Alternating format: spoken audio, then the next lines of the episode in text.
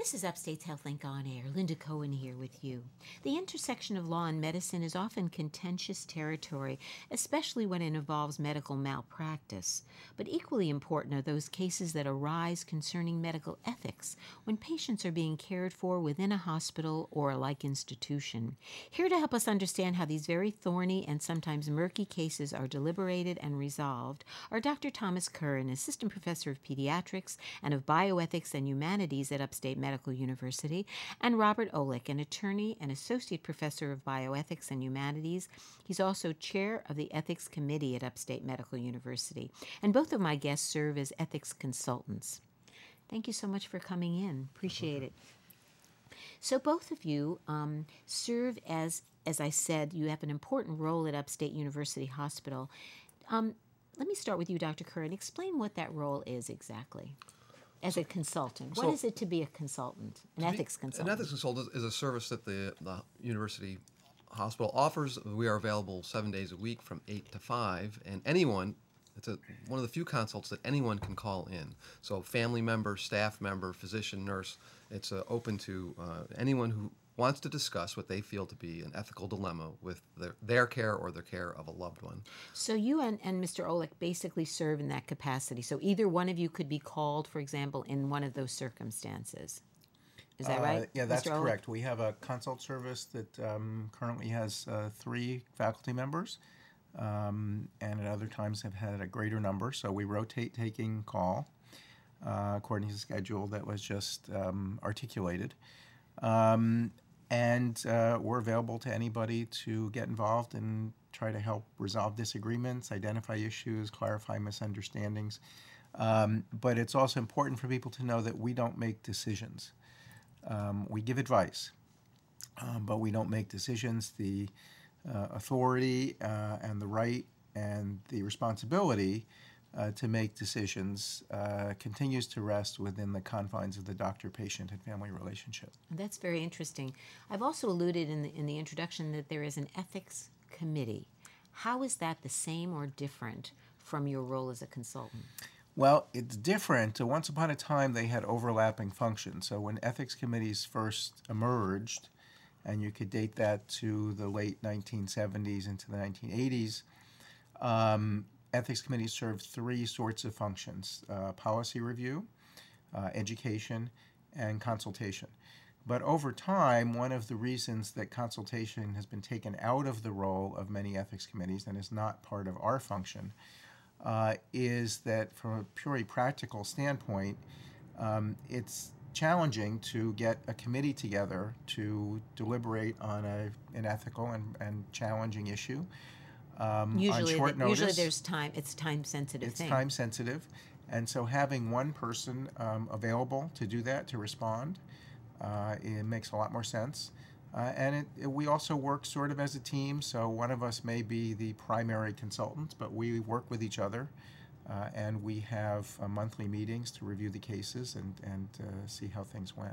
But now, you're a physician, Dr. Curran, and you're an attorney, Mr. Olick what are, how do your backgrounds i mean what does it take to become an ethics consultant? I mean what what in your backgrounds facilitates that? Well, for, speaking for myself I, I, my job as a physician i'm in intensive care of the newborn and that area of medicine is fraught with many difficult ethical dilemmas particularly with the extremely premature infants. And i became interested in how do we make decisions in, in this ethical gray zone and uh, I followed up that interest by volunteering to be an ethics consultant at Crouse uh, back in 1992, and that was, was, the school of the seat of my pants, uh, just experience. And then uh, I was um, uh, joined up with the, the university, and, and uh, Dr. Faber Lagendun is the chairman of that, or, or, the head of our ethics consulting service. and once again, it's it's uh, there is no set pathway for how you become an ethics consultant other than being interested and uh, being open to peer review. In our case, on a monthly basis. And right. Mr. So, so it's an important question that's being uh, debated and worked on in the bioethics field. Um, there are currently no standards, no specific um, qualifications or standards for how one becomes an ethics consultant or what sort of training or experience one ought to have. Um, there are some guidelines that have been developed, uh, for example, by the American Society for Bioethics and Humanities, um, but they're in no way binding guidelines, uh, and they don't establish a path necessarily to becoming an ethics consultant. So it is, as, as Dr. Curran was just describing, a combination of uh, interest, um, self education, and training. Um, and ethics consultants come from different relevant backgrounds. So, doctors, lawyers, um, social work, uh, nursing, um, uh, those trained in philosophy, um, all relevant disciplines um, to bring to bear um, as consultants. Have there been a series of, for want of a better term, best practices that have been established as part of this? In other words, your methodology and your approach is there is there a way that um, you come at these kinds of dilemmas these kinds of conflicts that one could you know could talk about principles of approach? Mm-hmm. Well, I, I mean, I, as I say, I think our our peer review, our monthly peer review, is really the the the way that we, for example, um, it's not unusual for us to talk to each other to kind of mine the individual members' areas of expertise.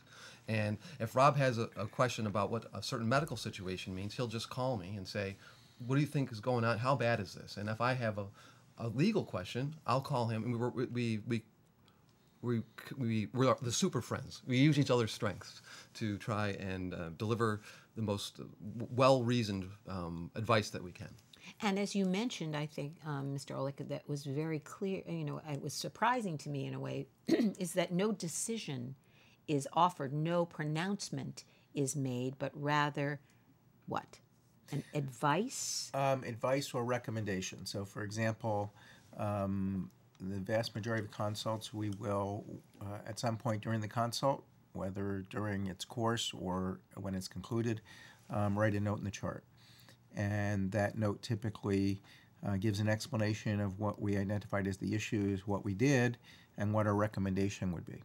Now, the recommendation is not binding, but it's there. It's been expressed verbally, of course, but also it's in the chart, in the note, uh, for others to see as uh, time goes forward, uh, caring for the patient. If you're just joining us, you're listening to Upstate's HealthLink on Air. I'm Linda Cohen, along with bioethicists Dr. Thomas Curran and, and Robert Olick, and we're talking about the ethics of medical cases and issues that arise during hospitalizations.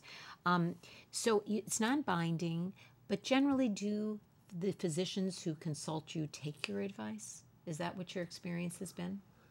Uh, absolutely. I, I, I just want to add that, the, the, taking it from a historical perspective, you know, even as recently as the 80s, the patients basically did what the doctors said, and it was a very paternalistic model. And as we flash forward to 2016, patient autonomy has really risen uh, to the forefront of what's important in making decisions, and so patients don't necess- patients don't have to do what the doctors say. And it's not setting up an oppositional relationship, but rather just noting the shift from paternalism to patient autonomy. And with patient with the rising patient autonomy, that's really created space for ethics consultants to operate in because now we have two different parties trying to figure out what is the most appropriate way or reasonable way to proceed in a, in, a, in, a, uh, in the gray zone. And it seems to me that a lot of what your work uh, addresses is sometimes this notion of mediating in some way between family disagreements of some kind around the care of a patient. And, um, you know, especially when they're involved in the surrogate decision making of some kind um, with this whole idea of healthcare proxy and all of that, especially when someone, their loved one, has lost their uh, decisional capacity. So let's talk very briefly about a case and how you've approached it. Let's take a sample case, and I think that'll help illuminate the kind of work you do. Okay, so the, the of course these are these are cases that have been de-identified, but they are they they have they have a basis in uh, cases that we've worked on in the past uh, here at Upstate and Crouse. So we're, uh, we were asked to see an 85 year old man who had a complex past medical history, and he had been admitted to the hospital with an acute heart attack as well as renal failure. And he had undergone a trial of dialysis, but it was unsuccessful, and his kidneys were not going to come back. He was going to, um, uh, they were going to they were remain in failure. And his two sons were insistent on continuing aggressive treatment. However, his pastor uh, had had previous conversations with the patient before he was admitted, and the pastor knew that he would not want to continue medical interventions in the situation. And in addition to that, the pastor had uh, mentioned that there was a living will floating around somewhere, and we were then consulted. So what happened? Well, um, the questions that, that I would ask in such a case would be first and foremost, I'd start with the question as an organizing principle who decides? Who has authority and right to make this decision? So we're told that the patient, or it's implied in the description and the account from the provider, that the patient lacks capacity. But we don't know that for sure. Um, it's something that uh, we don't assess as ethics consultants. It's something a doctor has to assess, but also has to document. So, one question would be Does the patient lack capacity? Um, and has that been documented? Once you determine that, uh, then you have to see who the alternative decision maker or surrogate decision maker would be. Um, so, we have a, a couple possibilities here. One is you have the two sons, um, and in the absence of a healthcare proxy appointment, they would have uh, co equal authority to make that decision. Um, there is reference to a possible living will, and so we want to track that down, see if there is a living will, see if it is a traditional living will that sets forth the patient's wishes, or if it also serves as a healthcare proxy, which might tell us uh, more clearly who has uh, authority to decide. Um, and tracking down that living will um, is often a function of social work uh, working with the family. Um, so you know they're important partners with mm-hmm. us sure. in the ethics consultation process. And then uh, secondarily to that, equally important, but secondarily, it's not just about who decides, but what the decision will be. And it's often the question of what the decision will be that is the source of disagreement among the people involved. So, bottom line is you lay out what needs to be determined to move forward but then what happens? Assuming a living will can't be found? Well, it's, so this is the, um, it's so important to have um, a family meeting where you have all the players in the room at the same time so that the physicians can lay out what they think is likely to, to happen in this situation. In this, in this case, the physicians felt this man was never going to recover and he was going to, he was going to pass away. It was just a matter of how. And understand why the sons what is their motivation or rationale for continuing aggressive treatment we try and switch the subject from what do you want to do to what do you think your father would want in this situation kind of have the give them the opportunity to reset their thinking so how did it end up well in this case as it turned out the living will did in fact exist. It did suggest that this uh, gentleman would not want aggressive treatment, and in the context of a family meeting between the, the discussion with the physicians and the living will, the, the decision was made to transition to comfort care, which seemed to be, as Rob has talked about, honoring what the patient's wishes were. So, what's the underlying bottom line point here? So, important message that comes out of this case is the uh, value of putting your wishes in writing, which this patient did um, making that document available to others, which was a question here, and appointing someone as your healthcare proxy to make decisions for you and follow those wishes. So in this case, um, you would have chosen perhaps one of your sons, and it would have been clear who made the decision and what the basis for that decision would be to honor your own wishes. Very important information. I'm going to ask you guys to consider coming back another time so we can talk more about these kinds of cases because I think there's a lot here to discuss.